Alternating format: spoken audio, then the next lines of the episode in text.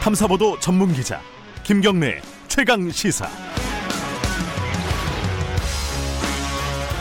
김경래 최강 시사 2부 시작하겠습니다. 어, 지금 미래통합당 주호영 원내대표가 얼마 전에 취임 100일을 맞았습니다. 당 지지율이 많이 올랐다가 어, 약간 좀 주춤하는 분위기이기도 하고요. 최근에 이제 정광훈 목사 이제 코로나19 확산 뭐 이런 상황에서 조금 책임론이 불거진 부분이 영향을 준 것이 아니냐 이런 분석도 좀 있습니다. 어, 조영 원내대표 직접 연결해 보겠습니다. 원내대표님 안녕하세요. 예, 안녕하십니까 주호영입니다. 예. 취임 100일 축하드립니다. 이런 이런 말씀을 드리기는 좀 힘드네요. 지금 상황이 나라 상황이 그죠? 그, 렇습니다 예. 예.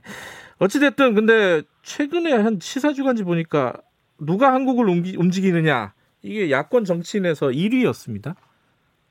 스스로를 좀 야권 정 야권 정치인 1위는 항상 야권의 대선 주자라든지 그러니까요. 음. 당 대표가 보통 1위를 했는데 네네. 지금 아직 대선이 남아 있으니까 대선 주자가 부각되지 않았고 음. 또 저희 당 어, 대표가 지금 김종인 비대위원장께서 원외이니까 네. 아마 원내대표 직책상 제가 좀 눈에 띄었던 것 같습니다. 겸손의 말씀을 해주셨고요. 어쨌든 어, 100일을 평가하신다면 어떻습니까? 이제 우리 당 내부와 네. 아, 민주당과의 관계 이렇게 두 가지 이 면에서 볼 수가 있겠는데요. 네.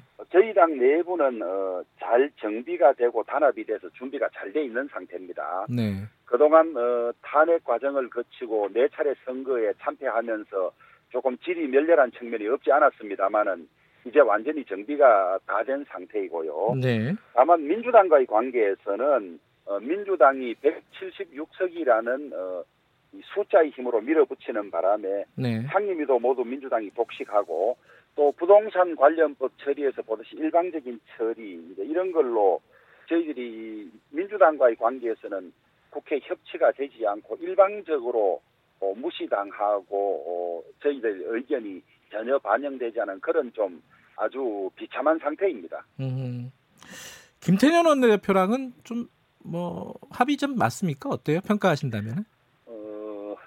좀, 좀 차이가 납니다. 어떤 차이가 있죠? 사, 상대방을 평가하는 것은 적절치 않습니다만은 네네. 스타일이 좀 다르고 예. 뭐 이런 상황인데 다만 제가 민주당이나 김태년 대표께 꼭 드리고 싶은 말씀은 예. 숫자의 힘만 믿고 밀어붙이면 반드시 사고가 난다. 아하. 그 점을 좀 명심해 달라는 이야기를 꼭 전하고 싶습니다. 예. 최근에 이제 역전도 됐어요. 일부 여론조사에서 미래통합당이 앞선 여론조사도 있었고 지지율이요.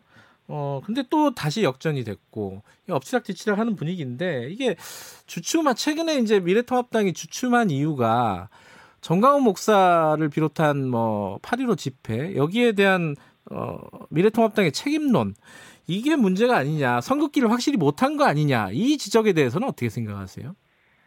그런 점도 없지는 않는 것 같습니다만은 네. 여론조사는 어, 이제 경향성을 보는 것이 중요하고요. 그렇죠. 올라가고 있느냐 네. 내려가고 있냐 이게 중요한데 네. 틀림없는 것은 어, 저희 당 미래통합당 지지율은 꾸준히 올라가고 있고 네, 네. 민주당 지지율은 꾸준히 내려가고 있다는 점이 중요하고요. 예. 어, 지난주에 저희들이 3년 10개월 만에 최초로 민주당을 한 3% 이상 앞선 예. 여론조사가 나오니까 예. 민주당 지지층이 결집하는 그런 경향이 좀 있었던 음... 것 때문에 그 이 두 이번 주에 와서는 좀 조정이 있지 않았는가 이렇게도 보고요. 음, 예. 그다음에 방금 말씀하신 대로 어, 8.15 광화문 집회와 관련해서 예. 사실 저희 미래통합당은 대단히 억울합니다. 예. 왜냐하면 저희들이 그 집회를 주최한 것도 아니고 예. 참여를 독려한 것도 아니고 예. 또 연설한 것도 아닙니다. 네. 그런데 그 정광훈 목사님과는 당도 달리하고 있고 음. 사실은 지난 4.15 어, 총선에서는 그쪽에서 후보를 내고 하는 바람에 오히려 표를 좀 갉아먹은 그런 측면이 있기 때문에 네네. 저희들로서는 문재인 정부를 강하게 비판하고 거부한다는 점에서는 똑같지만은 네. 당도 달리하고 전혀 뭐저 어, 연관된 기8.15 집회는 없습니다만은 음. 네. 민주당이 이게 이제 여러모로 방역도 실패하고 네. 그다음에 이제 지지율도 좀 저희들이 추월하고 이러니까 어떻게든 저희들과 그 8.15 집회를 엮어 보려고 지금 안간힘을 음. 쓰고 있죠. 네. 어, 그런데 8월 12일부터 이미 확진자가 급격히 늘어나기 시작했는데 네. 잠복기를 감안하면 이미 8월 12일, 3, 4일 이전에 대량 감염이 된 것이거든요. 네. 그런데 마치 자기들의 방역 실패, 구체적으로 예를 들면 외식 쿠폰을 발행해서 이제 나가서 식사를 하십시오라든지, 예, 예.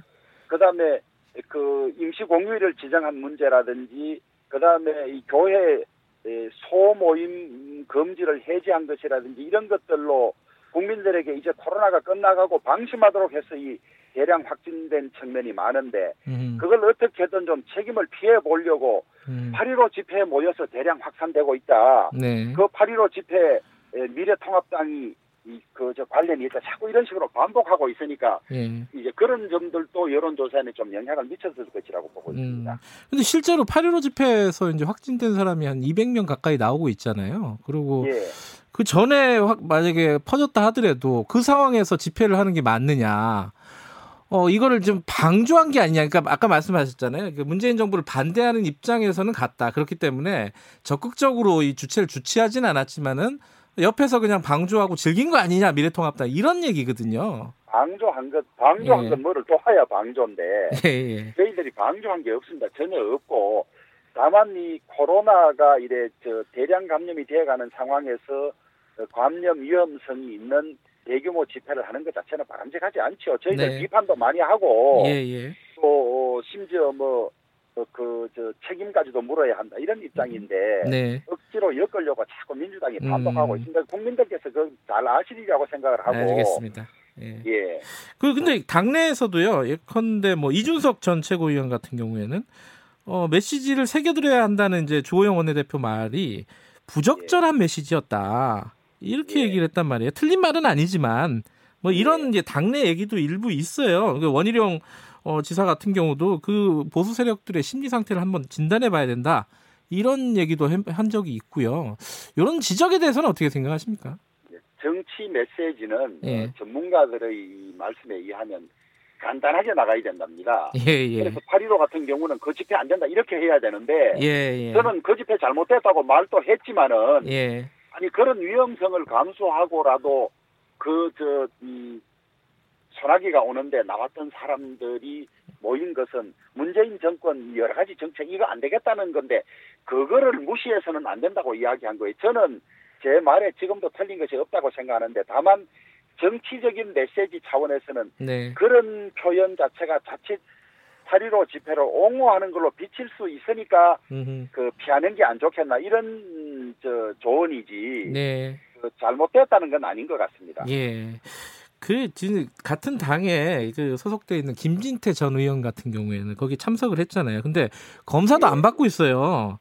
예. 근데 이제 김태년 원내대표가 그렇게 얘기를 했잖아요. 아니, 검사 받으라고 하는 게 그렇게 어려운 일이냐. 그러니까 거기 예. 참석한 사람들 검사 좀 받으라고 좀 독려 좀 해라. 미래통합당에서 이런 얘기인데 이거는 왜 안 하고 계신 건가요? 아니면 했는데 사람들이 당, 잘 모르는 건가요? 저희 당 당원이 300만 명이나 되니까 예.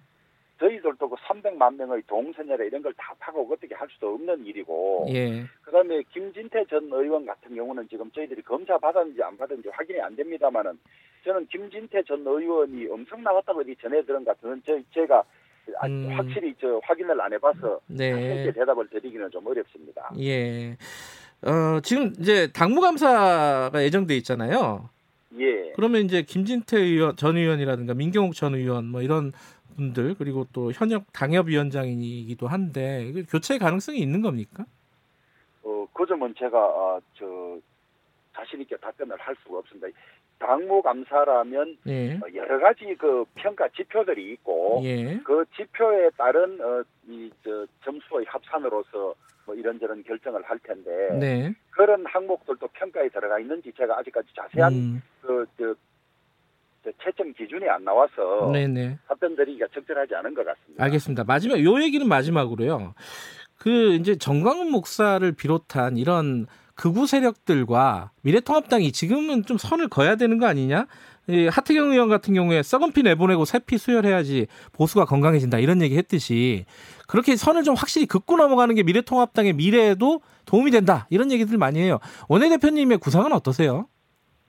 어, 이제 그 소위 이 사회에서 거구라고 하는 분들 네네. 어, 당은 저희들과 다릅니다. 그렇죠. 그 기독 뭐 당 뭐 다 다르고 또 이런데도 일반 국민들이 보기에는 같은 보수 계열 아니냐 이제 이렇게 뭉뚱거려서 보는 경향이 있죠. 네네. 그리고 그런 분들의 이 국민들의 보편적인 정서와 맞지 않는 그런 주장들 때문에 네네. 우리 당 전체가 그런 생각을 가진 사람들이 있는 정당으로 비춰지고 그것 때문에 쉽게 지지를 못하게 하는 점이 있는 것은 틀림이 없습니다. 없기 때문에 네.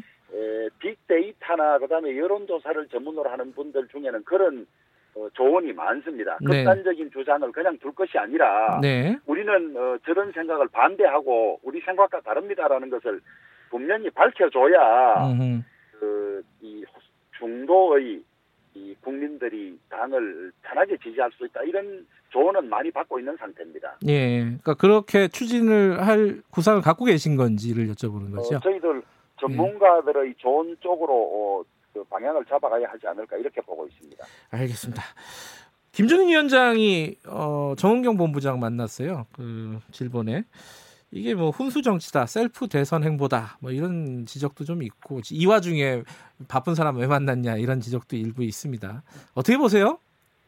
그것은 어, 비판을 위한 비판이고요. 네. 저는 이게 내로남불의 전형이라고 보는데요. 음흠. 문재인 대통령도 2015년 5월에 메르스 사태가 한창일 때 그 새정치민주연합 대표로서 여러 위원들 데리고 뭐 충북 지사까지 데리고 질본을 방문해서 현안 보고까지 받았습니다. 네네. 근데 이번에 우리 김종인 비대위원장의 방문은 저희들이 그런 점을 혹시나 이것이 이 질본의 업무에 지장을 주지 않을까 하는 점까지 다 고려해서 네. 인원을 최대로 하고 네. 업무 보고도 받지 않았습니다. 음. 받지 않았을 뿐만 아니라 네. 인원을 최소화하고 그 업무 보고도 받지 않았을 뿐만 아니라 그 방문 시간이 20여 분에 불과합니다. 음흠. 불과해서 질본이 과학적으로 방역 활동을 하고 있는 이런 점을 응원하고 네. 혹시 그 질본의 과학적인 대처 이런 것들이 외부의 입김에 좌우되는 일이 없도록 우리가 철저히 그런 것을 도와줄 테니까 네. 자신 있게 하라고 응원하러 갔던 것인데 네. 그것을 가지고 무슨 뭐 셀프 행본에 뭐네 하는 것은 비판을 위한 비판이고 음. 민주당 쪽에서 어, 소위 방역에 실패하고 나서 저희들이 이 응원하고 하는 것을 시샘에서 하는 비판이라고 보고 있습니다. 예. 아, 요 얘기는 하나 여쭤보죠. 그 추미애 장관이 부동산 어, 최근 상황이 투기 세력 때문이지 전적으로 정부 탓은 아니다 이런 얘기를 했어요. 요 예. 얘기 어떻게 생각하십니까? 어, 이제 법무부 장관도 국무위원이니까 네. 자기가 맡은 법무부의 일 이외에도 뭐 국정 전반에 관해서 말할 수는 있어요. 네. 그런데 저희들이 회의록을 찾아보니까 국무회의 때는 이 부동산 관련 문제에 관해서 한마디도 이야기를 하고 있지 않다가 아하. 밖에서 소관 업무가 아닌 이런 일을 이야기하는 것 자체가 우선 적절하지 않고요. 예. 그다음에 이저이 전세 전월세에 관해서는 부동산 그 임대차 보호법이 법무부 소관입니다. 네네. 여기에 관해서 제대로 하지 않았을 뿐만 아니라 오늘 새로 지적이 나옵니다만은 2년 뒤에 갱신할 때 5% 안에는 올릴 수 있다고 지금 민주당이 주장을 해왔는데 오늘 보니까 세입자가 동의하지 않으면 5%도 올릴 수 없는 걸로 지금 나오고 있거든요. 네, 해석의 여지가 그런, 좀 있더라고요. 예. 예, 그, 그런 부실을 만들어 놓고 예. 이 지금 국민들은 이 정권의 잘못된 부동산 정책의 피해자들인데 그 피해자들을 마치 이 범죄인 시 투기꾼으로 보는 이 자체도 전형적으로 책임을 전가하고 갈라치게 하는 아주 나쁜 정치 행태라고 보고 있습니다. 네. 어, 지금 앞으로 벌어질 일들 몇 개 좀 여쭤볼게요. 지금 어, 재난지원금 논의가 백가쟁명식으로 지금 막 여기저기서 나오고 있습니다. 전 국민한테 줘야 된다. 소득 하위 50%에 줘야 된다. 뭐 지, 어, 재원은 어떻게 마련해야 된다. 공무원 임금을 삭감해야 된다. 여러 가지가 있는데 미래통합당 방향은 어떻습니까? 우선 어, 이 문제는 여당이 정부와 협의를 해서 네. 어느 정도 재원이 가능한지 예. 그다음에 그 어떤 방식으로 지급할 것인지를 먼저 가닥을 잡아야 하는데 네. 지금 정부 여당 내 입장이 서로 전혀 정리가 되지 않았고요. 예. 어, 민주당의 이해찬 당대표 임기가 이달 29일에 끝납니다. 네. 지도부 교체 기간에 있고 하니까 아마 저 지도부가 지금 거의 공백 상태나 비슷해요. 전당대회가 진행되고 있으니까. 네. 그래서 중구 난방인데 저희들 기본 입장은 어, 코로나로 인해서 큰 피해를 입고 힘들어하는 어, 자영업자라든지 소상공인들에 대해서는 지원이 시급하다. 네. 그래서 지급하되 공무원들이라든지 혹은 어, 그 대기업 같은 데 근무해서 어, 월급을 제대로 받고 있는 정사원의 경우에는 네. 코로나로 인해서 소득이 줄어든 것이 없는데 음. 그럼에도 불구하고 다 지급하는 것은 꼭 필요로 하는 소상공인이나 자영업자에 대한 지원이 이 액수가 적을 수밖에 없기 때문에 네. 전 국민에 대한 다 지원보다는 꼭 필요한 데 대한 지원을 더 강화하자 이런 입장이고요. 네. 어, 홍남기 부총리는 어, 재원의 100%를 어, 국채 적자 국채를 발행해서 할 수 없다고밖에 이야기를 하는데 예. 저희들이 도저히 이해할 수 없는 일은 올 어, 2020년 본 예산이 512조 12조입니다. 예.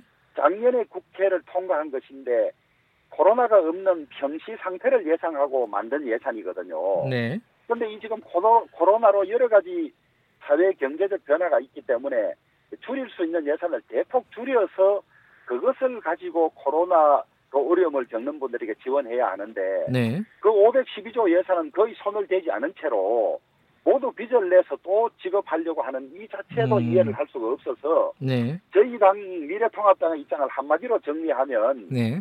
국가 재정 건전성이나 이런 면을 생각해서 재원은 최대 기존 예산 중에서 분료불급한 것을 최대 음. 줄여서 활용을 하고 네. 그래도 부족하면 어, 적자국채를 내야 한다는 입장이고 예. 그다음에 지원은 어, 전 국민에 대한 지원보다는 꼭 필요한 쪽의 지원을 더 강화해야 된다. 네. 코로나로 인한 어려움으로 무슨 어, 수입이 줄지 않은 예. 어, 공무원이나 월급 받는 사람들에까지 지원하는 것은 비효율적이다 이런 입장만 가지고 있습니다. 알겠습니다. 시간 관계상 좀 짧게 한 세 가지 정도만 여쭤볼게요. 하나는 어 지금 공무원 임금 깎자는 의견에 대해서는 어떻게 생각하세요? 재원 마련 위해서? 저희들은 모르겠습니다. 이제 고위공직자를 상대로 네. 뭐 4급이나 3급 이상을 상대로 할 수 있을지는 더 여론 수렴을 해봐야 할 것이고요. 네. 뭐 저희들은 아직 입장을 분명하게 정한 것이 없습니다만 예, 예. 월급을 깎는 것까지 할 정도인지는 저희들 아직 자신이 음, 없고요. 그래, 예. 다만 저희들은 어, 미래통합당 의원들은 예. 6월부터 12월까지 7개월 동안 예. 저희들 세비의 30%를 이미 이 어려운 데를 위해서 기부를 하고 있습니다. 아하, 예. 예 저희들 그 점만 밝히고 예. 뭐 공무원들에 대해서 월급까지 깎자는 데 대해서는 아직까지 저희들 당내에서 저 뜻을 모아본 모아보지를 못했습니다. 알겠습니다. 그 서울시장 부산시장 보궐선거 그 미스터 트롯 방식으로 하겠다 이렇게 밝히셨잖아요. 이게 네. 구체적으로는 좀 뭔가 안이 마련이 돼 있습니까? 어떠세요 지금? 예, 준비해가는 과정에 있는데요. 예. 미스터 트롯 방식이라는 것은 어, 저는 많은 국민들이 참여해야 한다 결정에. 그 다음에 두 번째로 그 과정이 아주 재미있어야 하고. 네. 그 후보가 가지고 있던 장점들을 충분히 드러낼 수 있는 그런 구조여야 한다. 이것을 저는 저희들은 줄여서 음. 미스터 트롯 방식이라고 이야기를 하고 있습니다. 예. 지금까지 저희들 당내 후보 결정 과정은 어, 당내 당비를 내는 책임 당원의 투표를 50%로 하고 네.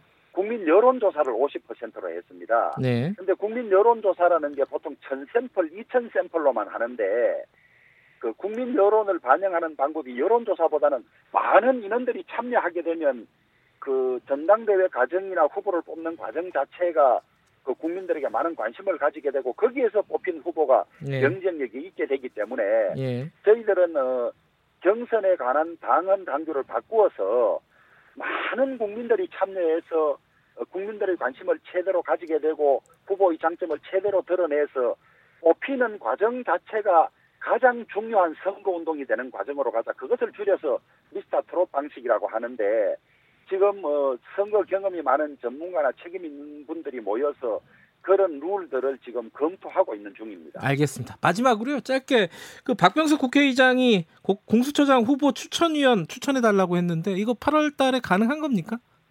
우선 먼저 지적하고 싶은 내용이 예.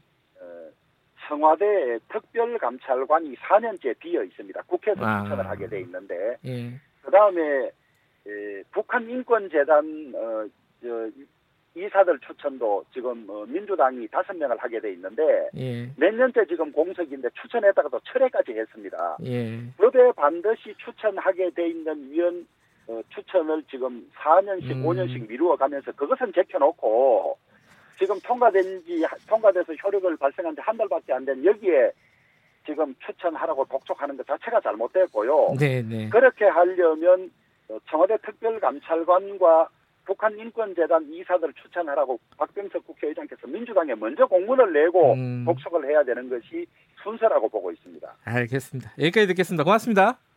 예, 감사합니다. 미래통합당 주호영 원내대표였습니다.